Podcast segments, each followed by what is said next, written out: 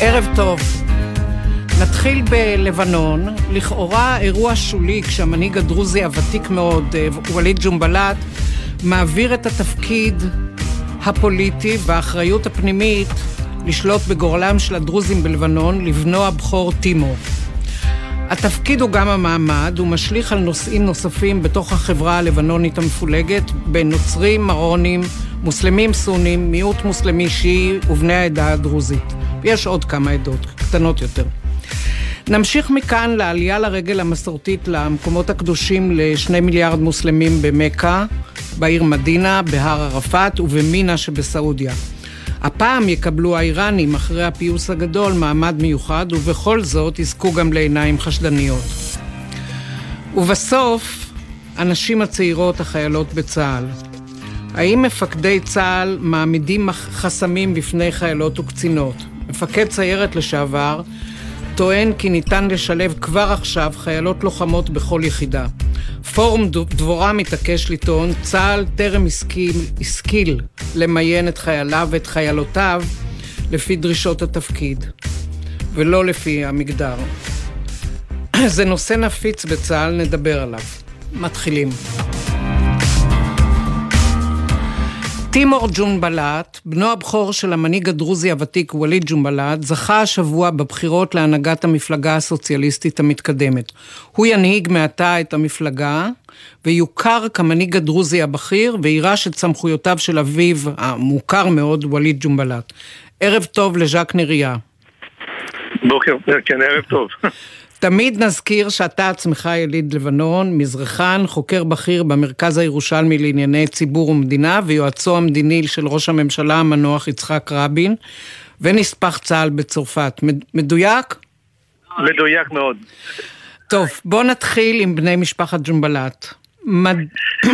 האם ווליד, האב, החליט לעזוב את הכורסה לטובת בנו מסיבות מסוימות? האם הוא באמת עוזב או שימשיך למלא תפקיד ולהיות פעיל מאחורי הקלעים? סביר להניח שהוא ימשיך להיות נוכח מאחורי הקלעים וילווה את הבן שלו ואת תיימור בצעדים הראשונים שלו. זה לא פשוט אה, להיות בראש מפלגה שהיא בעצם אה, משחקת בין השייכות הלבנונית לבין השייכות האזורית הדרוזית. זה מה שנקרא, הוא מופקד על השרידות של העדה הדרוזית וזה דבר, אחריות מאוד גדולה שיש, שנופלת על הכתפיים של, של תיימור. עכשיו, אבל כאן אנחנו...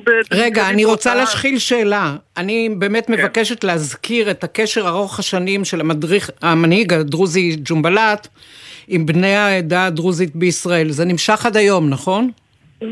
בוודאי, בוודאי, אנחנו, גם כשאנחנו היינו בלבנון, אנחנו נפגשנו איתו כמה פעמים, ישבנו ודיברנו, ואיש מאוד, מאוד ידען, משכיל. משכיל נכון מאוד. הוא, הוא אהב את הטיפה המרה, אבל בסך הכל אפשר היה להגיע איתו להסדרים מאוד מאוד ארציים וענייניים מבחינתו של, מבחינתה של מדינת ישראל ומבחינתו של צה"ל שם שהיה בשטח. אבל צריך לזכור שמה שקורה במפלגה הזאת זה קורה כמעט בכל מפלגה בלבנון. בלבנון, כן. סקטריות.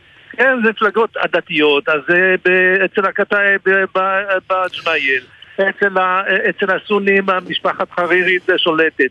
היו אצל השיעים עד בעצם המהפכה של חיזבאללה אז uh, היו משפחות uh, uh, מאוד מסורתיות שליוו את, ה, את ההתפתחות הפוליטית של לבנון בכמעט 500 שנה. שום דבר כאן לא שונה ממה שהיה בעבר.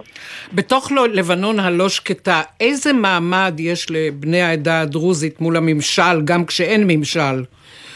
הנוצרי, מרוני ומוסלמי סוני. מה המשימות של העדה הדרוזית? הדרוזים הם מה שנקרא, זה חריג בנוף הלבנוני, הם פשוט יושבים בהר ומגנים על עצמם בצורה הכי נחרצת, אף אחד לא מתקרב אליהם, אף אחד לא מעז להתקרב אליהם, והם בעצם מנהלים את המיני לבנון שלהם בצורה הכי, הכי מסודרת והכי סדורה שיכולה להיות. הם בקשר עם, ה, עם, ה, עם העדה הדרוזית שב, שבסוריה, בסווידה, כל אזור ג'בל דרוז, הם בקשר עם, ה, עם העדה הדרוזית שנמצאת ברמת הגולן, וישראל עצמה. כך שבעצם ה... התפקידים של העדה בראש ובראשונה זה שרידות. זה איך העדה הזאת ממשיכה להתקיים בשינויי האוכלוסין שקורים בלבנון, בשינויים הפוליטיים שפוקדים את המדינה הזאת, וכמובן גם בסוריה. בסוריה למשל תמצאי שאת הסורים, את הדרוזים מאוד משולבים בצבא הסורי. אותו דבר תמצאי בלבנון. שר, שר הביטחון הלבנוני או שר ההגנה הלבנוני הוא תמיד דרוזי. אז כך שבעצם הם נמצאים בתוך. בתוך, ה, אה, הייתי אומר, הנושא המסוים הזה שנקרא, מה שנקרא ביטחון, ביטחון, ביטחון. עכשיו אני רוצה לעבור איתך לידידינו, ידידינו במרכאות, הוותיקים יותר, ואני מדברת על חיזבאללה. עכשיו יש ידיעות באתר אל-ערבייה, וראיתי גם בעוד אתרים על אה, כך שחיזבאללה חדר לצבא הלבנוני, הוא מגייס חיילים חייל, אה, מחיל הים, הוא אה, פועל בתוך הדבר הזה בלי ידיעתו הרשמית של הצבא. תסביר. עכשיו, כן, אז מה, ש, מה שמשונה בידיעה הזאת, שחיזבאללה צריך לגייס חיילים לבנונים, ולא בעצם קצינים בכירים דבר שהוא בעצם בהישג יד. תחשבי לרגע שצבא לבנון כולו בנוי על חטיבות שהן עדתיות. יש חטיבה שיעית, יש חטיבה אה, מרונית, יש חטיבה סונית, זה לרוב, והם פזורים גם באותם האזורים שהם נמצאים. הצבא הלבנוני נחרד ונחדר כבר מזמן על ידי חיזבאללה. חיזבאללה ב-2008 הקים רשת של סיבים אופטיים והצבא הלבנוני רצה להחרים לו אותה. על רקע זה חיזבאללה השתלט על לבנון במשך שלושה ימים.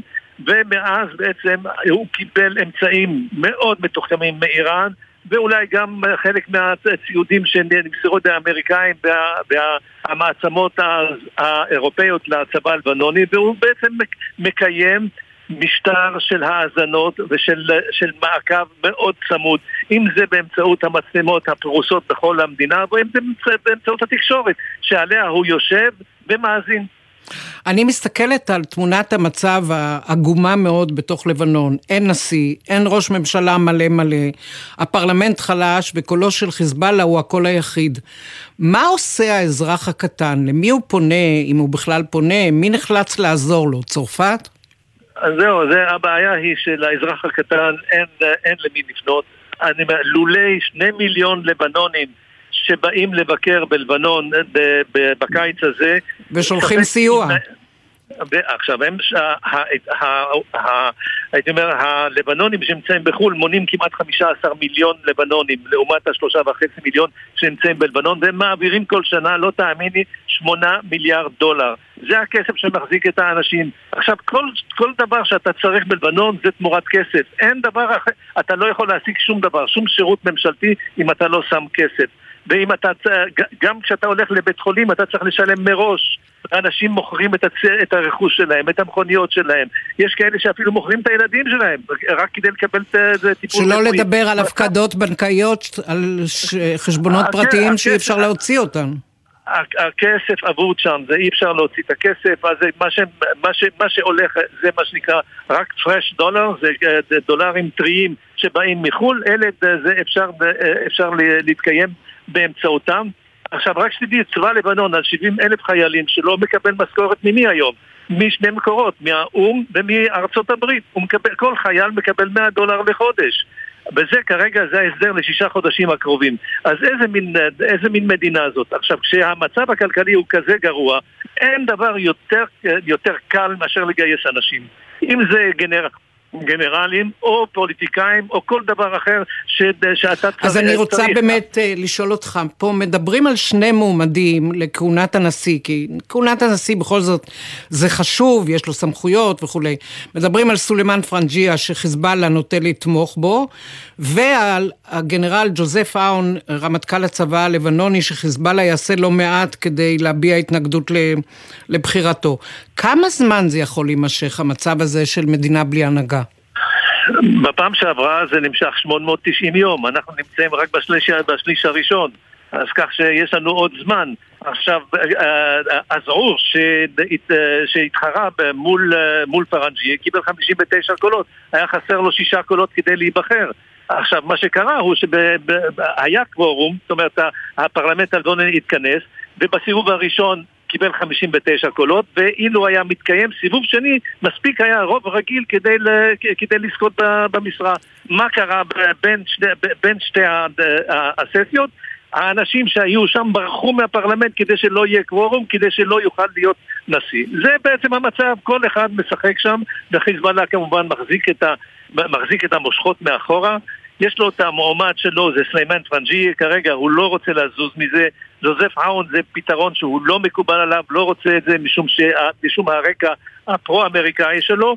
והצרפתים שבהתחלה תמכו בפרנג'י, כרגע לא בדיוק יודעים למי, במי לתמוך. אזעור הוא אגב, זה ג'יהאד אזעור, זה המתחרה, הוא איש אה, רב, רב פעלים, איש כלכלה שיודע ועבד בבנק העולמי ויש לו רקורד מצוין, אבל מה אפשר לעשות? אין לו דיוויזיות. טוב, אנחנו משאירים את זה ככה, בזה, ואנחנו נדבר בטח באחת התוכניות הבאות. הלאה, נמשיך. תודה רבה, אה, דוקטור ז'ק נריה.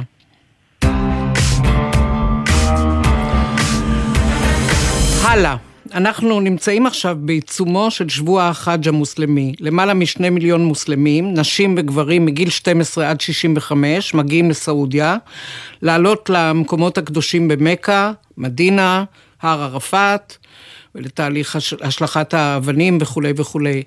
ערב טוב לדוקטור מיכל יערי, מומחית למדיניות המפרץ הערביות מאוניברסיטת בר אילן, אה, סליחה, מאוניברסיטת בן גוריון והאוניברסיטה הפתוחה. אהלן סמדר. לפני הכל, אני חייבת לשמוע ממך הערכה עד כמה קרוב, אם בכלל, הסדר או הסכם או הסדר שלום בין ישראל לסעודיה. נכון יותר לומר בין סעודיה לישראל, כי ישראל מפזרת הערכות שהשלום קרוב וסעודיה נשמעת חצי חצי. ואני אזכיר בעניין הזה את השגרירה הסעודית בוושינגטון, הנציחה רימה בת בנדר, שמדברת עכשיו על ישראל... עצתי. ו... סליחה? מוסר עצתי. כן, שהיא... מאוד מאוד רגע, רגע, מדברת עכשיו על ישראל ועל שלום, אבל קושרת כל הסדר עם, ה... עם סעודיה בהסדר ישראלי עם הפלסטינים. כן. אז אני אומר כמה דברים לא קונבנציונליים. אחד, אני חושבת שהסכם שלום כרגע, בקונסטלציה הנוכחית של הממשלה, הוא לא מתאים, הוא לא אפשרי, ועדיף לחכות איתו. תהליך שלום צריך להגיע... לא מתאים למי? לא מתאים לשני הצדדים. כי הסכם שלום אם את מדברת עם, ה... עם הממשלה ועם שרי הממשלה פה ועם ראש הממשלה, הם יגידו לך שזה מאוד מתאים ושעובדים ו... בטח, בטח, זה מאוד מתאים, כשאתה לא נדרש לשלם שום דבר. אבל דרך אגב, בעיניי זה לא, במושגים שלי זה לא תשלום, זה איזשהו, אה, מחוי, איזושהי מחויבות, מחויבות. שמראה את... כן, כן, זה לא תשלום, אני לא חושבת שזה דבר, אה, להפך, זה מראה על מידת מחויבות של שני הצדדים לתהליך, כשכל אחד עושה את הדרך שלו, כשכל אחד, כל צד מגלה גמישות כלפי האחר ומתחשב בנקודות הרגישות של הצד האחר, זה בעיניי מה שנכון אה, לתהליך שלום, וכשחושבים ששלום הוא רק בעד שלום, שזה כל הקונספט, זה בדיוק המתכון לבעיות. אז דבר ראשון, אני חושבת שבקונסטלציה הנוכחית, גם התפשרויות מאוד מרחיקות לכת מצד הסעודים. רוצה לומר, אנחנו לא מדברים במושגים של שתי מדינות לשני העמים, אנחנו מדברים במושגים הרבה הרבה יותר צרים ורזים מזה. גם את המעט הזה, לפי מה שאני מבינה, ממשלת ישראל הנוכחית לא תוכל לתת לסעודים, ולכן אני לא רואה את הסעודים צועדים לעבר הסכם שלום בלי איזושהי מחווה ישראלית ולו המינימלית ביותר, למשל הקפאה זמנית של ההתנחלויות, למשל הגדלת מספר העובדים הפלסטינים בישראל, למשל הסרת המצור על עזה, דברים כאלה שהם באמת המינימום של המינימום, אני לא רואה את ממשלת ישראל הנוכחית עושה אותם, ולכן אני חושבת שגם מבחינת הסעודים וגם מבחינת הישראלים לא נכון לדבר במושגים של שלום. נכון לדבר במושגים של שיתופי פעולה, אוקיי, צריך להשאיר אותם מאחורי הקלעים. גם שיתופי זה, פעולה זה התקדמות, כי הרי זה לא קיים באופן רשמי. הם קיימים כבר 20 שנה, ובעיקר מי שהורס אותם זה הצד הישראלי שרץ ומספר לחבר'ה כל התפתחות ולא הקטנה ביותר. הסכמי שלום הם תהליך שנבנה במשך תקופה ארוכה, הם צריכים להישאר רחוק מאור הזרקורים, הם צריכים להגיע רק כששני הצדדים מסוגלים לשווק את ההסכם הזה לעם. וכל עוד זה לא המצב, אני לא חושבת שיש סיבה אה, לרוץ אה, באופן כל כך פומבי ואפילו קצת אה, שחצני אה, לתקשורת ולספר דברים שהם בעיקר מביכים את הסעודים. והאמירה המאוד חשובה של השגרירה היא באמת מעידה על תהליך שקיים הרבה מאוד זמן, אבל היא גם אומרת, חכו, זה לא יינתן על מגש של, של כסף, זה דורש מכם עבודה, זה דורש מכם הגמשה, זה דורש מכם חשיבה חדשה. ואם הדבר הזה לא יגיע מהצד הישראלי, כנראה שגם הצד הסעודי לא יסכים לוויתורים שהוא אמור אה, אה, לעשות. עכשיו אני, אני מתקדמת צעד אחד קדימה. השגרירה הסעודית בוושינגטון לא אמרה את הדברים האלה בחלל ריק. אבל מי שמקבל את ההחלטות וקובע בסעודיה הוא יורש העצר, הנסיך אה, מוחמד בן סלמן. איפה הוא עומד, אם את יכולה לדייק, ביחס להסדר עם ישראל? אנחנו באמצע הדרך, הוא רוצה מאוד, הוא לא רוצה. אני חושבת שזה לא סיפור חדש, שמוחמד בן סלמן הוא בדיוק הדור החדש של המנהיגים שבועט בסוגיה הפלסטינית, בועט בסוגיות אה, בכלל פן-ערביות ומתמקד במטרות הלאומיות, הפרטיקולריות אפילו שלו כמנהיג, ואומר בצורה מאוד מפורשת, יש לי מדינה לנהל, ובמסגרת הזו אני שם את האינטרסים הלאומיים ואת האינטרסים הביטחוניים, הפוליטיים והכלכליים בחזית. במסגרת הזו בעצם שיתופי הפעולה עם ישראל מאוד תורמים לאינטרסים של סעודיה. הם תורמים לה ברמה הביטחונית, סביב שיתוף הפעולה עם איראן, הם תורמים לה ברמה של ההתמודדות מול משבר האקלים, שיתופי פעולה סביב חקלאות, סביב מים, הם תורמים מבחינת המודל של אה, אומת ההייטק שאמור להיות מועטף לסעודיה בקונסטלציה כזו או אחרת. זאת אומרת, מנעד שיתופי הפעולה, או בכלל אה, מגוון נושאי, הנושאים אה, שעל בסיסם יכולות שתי המדינות לשתף פעולה הוא מאוד מאוד רחב. השאלה, שוב, האם באמת דחוף למוחמד בן סלמן לשלם את המחיר מהצד שלו? כי הסכם שלום עם ישראל הוא לא דבר פופולרי. דרך אגב, אני אגיד פה עוד משהו, את בוודאי מכירה את הסקר שנעשה אה, לא לפני הרבה זמן על ידי, על ידי הוושינגטון אינסטיטוט, אותו מכון מחקר מאוד נחשב, שבדק בעצם מה מידת הפופולריות של הסכם שלום אה, ישראלי-סעודי בסעודיה, וגילה שהתמיכה היא די נמוכה, היא אומרת נכון, סביב 19%. כן. אבל כששאלו את השאלה באופן אחר, למשל, מה דעתך על שיתופי פעולה בין סעודיה לבין ישראל, בעיקר סביב ספורט ותרבות, לא, לא במסגרת הסכם שלום רשמי, אלא שיתופי פעולה אז המספר קפץ לכמעט 40. זאת אומרת, יש הרבה מאוד עניין סעודי בישראל, יש הרבה מאוד נכונות ורצון להרחיב את שיתופי הפעולה, עד שזה מגיע לסוגיה הפלסטינית. כל עוד הסוגיה הפלסטינית נשארת מחוץ לחדר, אין שום בעיה להרחיב ולהעמיק את היחסים.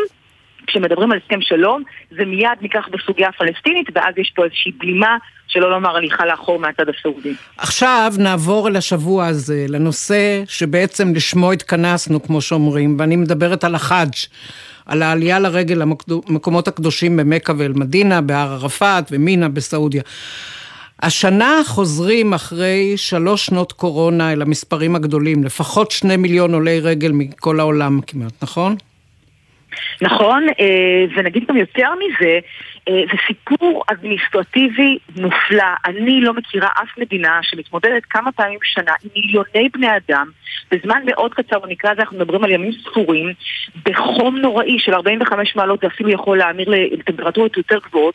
צריך לדאוג לשניים וחצי מיליון אנשים האלה, בינתיים זה שני מיליון, כנראה שזה יגיע ליותר. כן. צריך לדאוג להם ללימה. למזון שלא יתקלקל בגלל החום, לתחבורה בין המקומות השונים שצריך לעבור בתקופת החאג', צריך להבטיח את הבריאות שלהם, שהם לא ידבקו, שהם לא יפיצו מחלות, לא רק קורונה, זה יכול להיות גם חולרה ודיזינטריה ומחלות אחרות שראינו במהלך ההיסטוריה. צריך קודם כל כמובן לדאוג לביטחון האישי שלהם. זאת אומרת, זה פרויקט מאוד מאוד מורכב, וסעודיה צולחת אותו כמה פעמים בשנה בהצלחה. חכי, עוד לא, עוד לא גמרנו את השבוע. כן, אבל היא יודעת איך להתנהל מול הדבר הזה. והם מאוד מאוד לומדים מהניסיון. אני אתן לך דוגמה. כל אה, שירות שניתן שם לעולים לרגל נלמד ומנותח כל פעם מחדש. למשל השנה, בגלל החום הכבד, למעלה מ-32 אלף אנשי רפואה כן. יעניקו טיפול רפואי לאנשים שנמצאים שם, יש שם אלפי אני רוצה, לפני שאנחנו מסיימות, אני רוצה לדבר על שני מאפיינים, ונדבר עליהם מאוד מאוד בקיצור. קודם כל, הבואם של האיראנים, שהפעם אה, באים מהשער הראשי, משלחת גדולה, נדמה לי 2,300 אה, עולי רגל, והדבר השני, זה מעניין לא פחות, וזה בואן של נשים שפעם ראשונה מקבלות אה, אפשרות להגיע לבד, זאת אומרת, בלי חסות של פטרונים, אלא... נכון. עם אה, נכון, חברות, עם קרובות משפחה. כן. זה נכון לגבי כל העולות לרגל, יש אה, טיסות מיוחדות של נשים בלבד, למשל מאינדונזיה מוציאים טיסה שהיא רק לנשים, אבל דבר יותר מעניין, יש נסיכה סעודית שהיא מאוד מעורבת, ב... יש להם מין תנועת נוער כזאת כמו של הצופים, רק כמובן לבנות, אז הבנות, הצופות האלה, הן נותנות שירותים אה, נרחבים לעולים לרגל, למשל הן עוזרות להם, הן עוזרות להם להתמצא במרחב, הן נמצאות בבתי החולים כדי להעניק טיפול רפואי לעולים לרגל, ובנוסף לזה צריך להגיד, הנשים הסעודיות בשנים האחרונות משתלבות בכל מיני כוחות ביטחון, אה, אם זה בצבא ואם זה בארגוני ביטחון אחרים, והן נמצאות בחאג' ומאבטחות את ביטחונם של העולים לרגל. זאת אומרת, הנשים באמת מקבלות תפקיד מאוד דומיננטי וחשוב, בשונה משנים קודמות. ושוב, זה חלק מאיזשהו אה, חזון אה, שאנחנו רואים אותו הולך ומתממש בצורה יותר מעמיקה בשנים האחרונות, אותו חזון 2030.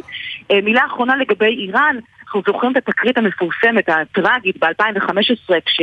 450 עולים לרגל מאיראן מתים כן. במסגרת אסון שמתו בו למעלה מ-2200 אה, עולים לרגל, ואיראן מאשימה את סעודיה בכך שהיא בעצם יזמה וגרמה למותם של אותם עולים לרגל. היום אנחנו רואים סיפור אחר לגמרי.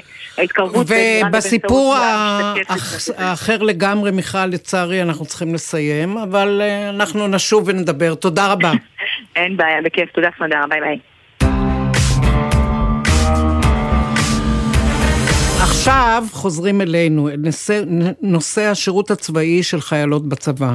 אני לא מדברת על הכן או לא לשרת בצבא, אלא נוגעת ישירות בשאלה איך לשרת, איפה, יחידות העילית של, של צה"ל והחיילות קצינות. ערב טוב לפנינה שרביט ברוך, חוקרת בכירה במכון למחקרי ביטחון לאומי, וגם חברה בפורום דבורה. ערב טוב. בואי נתחיל מהסוף. איפה עומד היום הנושא או הוויכוח לגבי שירות חיילות וקצינות אה, ביחידות מובחרות וקרביות בצה"ל?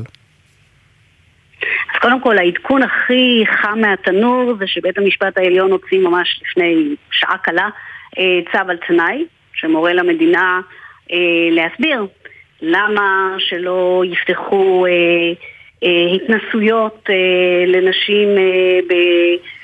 גם ביחידות המובחרות למיניהן, מעבר ליחידה 669 ויהלום שכבר פתחו שם התנסויות, למה לא יפתחו התנסויות גם בבכיר ביחידות אה, הניוד והמרגמות אה, ולמה לא יפתחו את השריון המתמרן גם כבר בלי התנסות, כי כבר הייתה התנסות, בלי לחכות אה, לראות מה יקרה ביחידות שבינתיים פתחו, כשזה 669 ויהלום, אז אנחנו כבר בשלב מתקדמים קצת, כי אחרי שיש צו התנאי זה אומר שהמדינה צריכה לענות בתצהיר וגם יש פה אופציה לקבלת העתירה שהיום היה בדיון בדיוק בשאלה למה לא לפתוח את כלל היחידות אה, לנשים אה, ולתת להם אפשרות להתמיין ולהשתבץ לפי הקריטריונים של גברים, בלי להתפשר על האיכות, בלי להתפשר על המילוי המשימות, אה, פשוט לתת לנשים המתאימות אפשרות אה, להשתבץ במקומות האלה ולתרום מיכולתן למערכת. וההליך הזה אה, שאת מדברת עליו, אני לא הכרתי אותו, אבל ההליך הזה אה,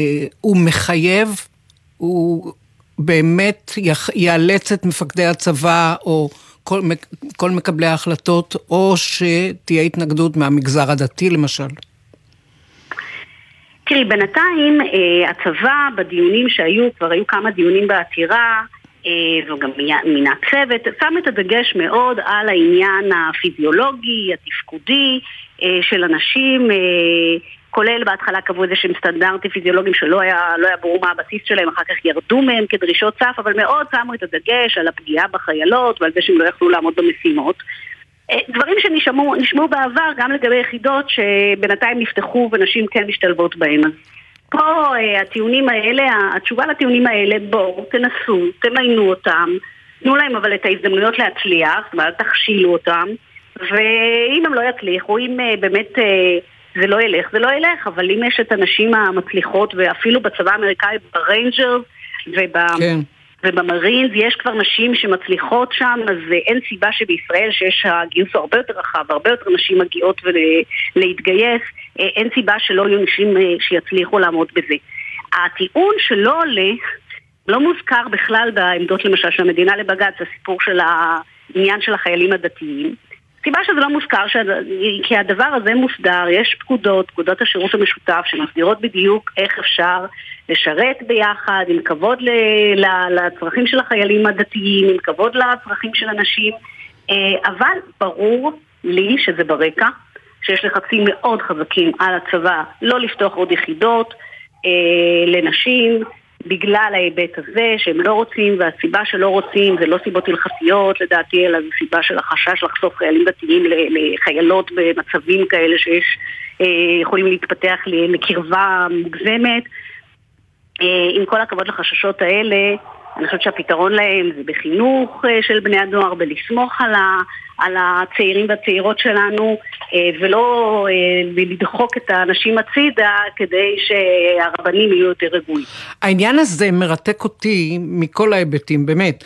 בסוף השבוע קראתי דברים שאמר מפקד יחידה מובחרת מאוד בצה"ל, הוא הודיע שמבחינתו חיילות וקצינות יכולות ומוזמנות לשרת בכל מקום. מהצד השני, חברי כנסת מהמפלגות הדתיות ממשיכים לקרוא לבנות לשבת בבית. איך קושרים את שני הקצוות באמת? אז קודם כל החיילות הדתיות, או הצעירות הדתיות היום, באות בהמוניהן לצבא בניגוד לעמדת הרבנים. הרבנים שם הפסידו את המערכה כי הצעירות רוצות, רוצות להיות במקום עם משמעות, רוצות לתרום, רואות את האחים שלהם שם והן גם רוצות להיות שם. וזו דווקא מגמה חיובית. עם זאת, כן, זה מעורר לחץ אה, בקרב אה, חלקים אה, היותר שמרניים, אה, החרד"ליים אה, בציונות הדתית. לא כולם, יש הרבה שאין להם בעיה עם זה. החיילים עצמם, זה לא בא מהם הרבה פעמים, אלא מהרבנים שלהם, אה, באיזשהו, אה, שאנחנו רואים באופן כללי, הרצון הזה בהפרדה ובעוד ועוד הגבלות והפרדות. שוב, בעיניי החשש הוא הקרבה הזאת שתייצר אולי חלילה מישהו, אה, אה, לא יודעת, אה, אה, יחזור למישהי אה, לא דתית או דתית אפילו ולא לא ילך אה, ויתרחק מהדת אולי או דברים כאלה, אבל זה לא באמת, כי הבעיות ההלכתיות יש להן מענה. כל הנושא של, אה, של, לא, של לא ייחוד ומגע וכולי, לכל הדברים האלה יש מענה בפקודות. ולכן אה, יש כאן אינטרסים אחרים, אבל הם על הגב של אנשים. והצבא, אני מאוד מקווה, קצת החשש שלי זה שחלק מההסברים הבלתי משכנעים שהם נתנו, זאת אומרת, למה לחכות להתנסות של 669 ויהלום בשביל לפתוח את השריון המתמרן כשכבר יש הצלחה בשריון בהגנת הגבולות. אני חייבת להשחיל לך עוד שאלה כן. אחת, כי אנחנו ממש מתקרבים כן. לסוף. תגידי, אני מדברת על פורום דבורה, וזה פורום מאוד מכובד של נשים מובילות בחברה הישראלית, גם את שייכת אליהם. מה התרומה בנושא של שירות חיילות, שלכן, בנושא של שירות החיילות בצה"ל? התרומה שלנו קודם כל היא שאנחנו עושים נטוורקינג לנשים שבתחום הביטחון הלאומי, כולל יש לנו של הצעירות, שחלקן משרתות בצה"ל ובגופי ביטחון אחרים, ואנחנו מעצימים אותן, מכירות אחת את השנייה, עוזרות אחת את השנייה, מקבלות כוח ואמונה בעצמן. ובתחום הזה של השירות נשים בצה"ל אנחנו מלוות את הדברים האלה גם בעתירה, גם בזמנו בחקיקה.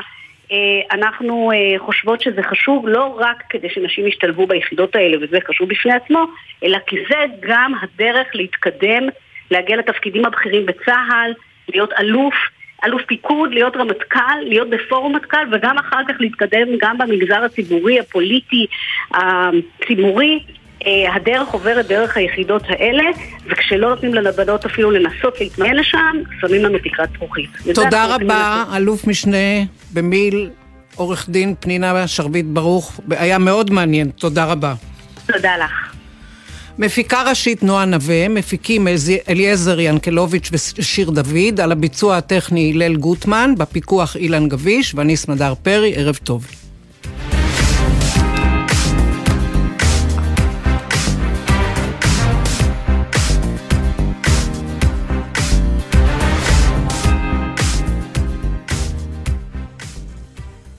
בחסות אייס, המציע את אייס and Move, שירות חדש להובלות דירה בלי הפתעות במחיר. וגם שוברים בשווי אלף שקלים למימוש בסניפי אייס. פרטים בסניפים ובאתר, כפוף לתקנון. מה נשמע, נשמע, סוף השבוע,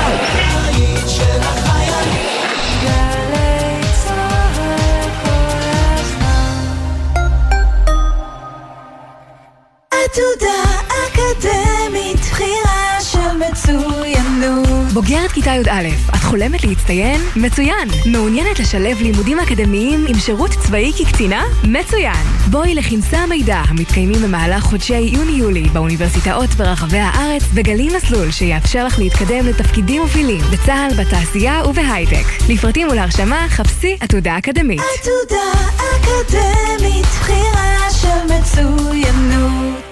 בין קריית שמונה לירושלים יש כ-20 גלידריות. והן 20 הזדמנויות להרגיע את הילדים המשתוללים מאחור מבלי להסתכן שמישהו יפגע בכם חלילה. אז בנסיעה הבאה אל תעצרו בשולי הכביש ואל תסכנו את החיים שלכם וחיי ילדיכם.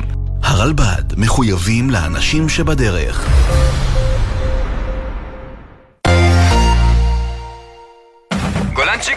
לציון 75 שנה להקמת חטיבת גולני, יש לי מטח והקשב. שתיים, שלוש! הקשב! מגזין החיילים של גלי צה"ל יורד לשטח, והפעם בשידור עם חיילי גדוד 51 ממחנה צנובר ברמת הגולן. הערב בתשע, גלי צה"ל. אתם מאזינים לגלי צה"ל.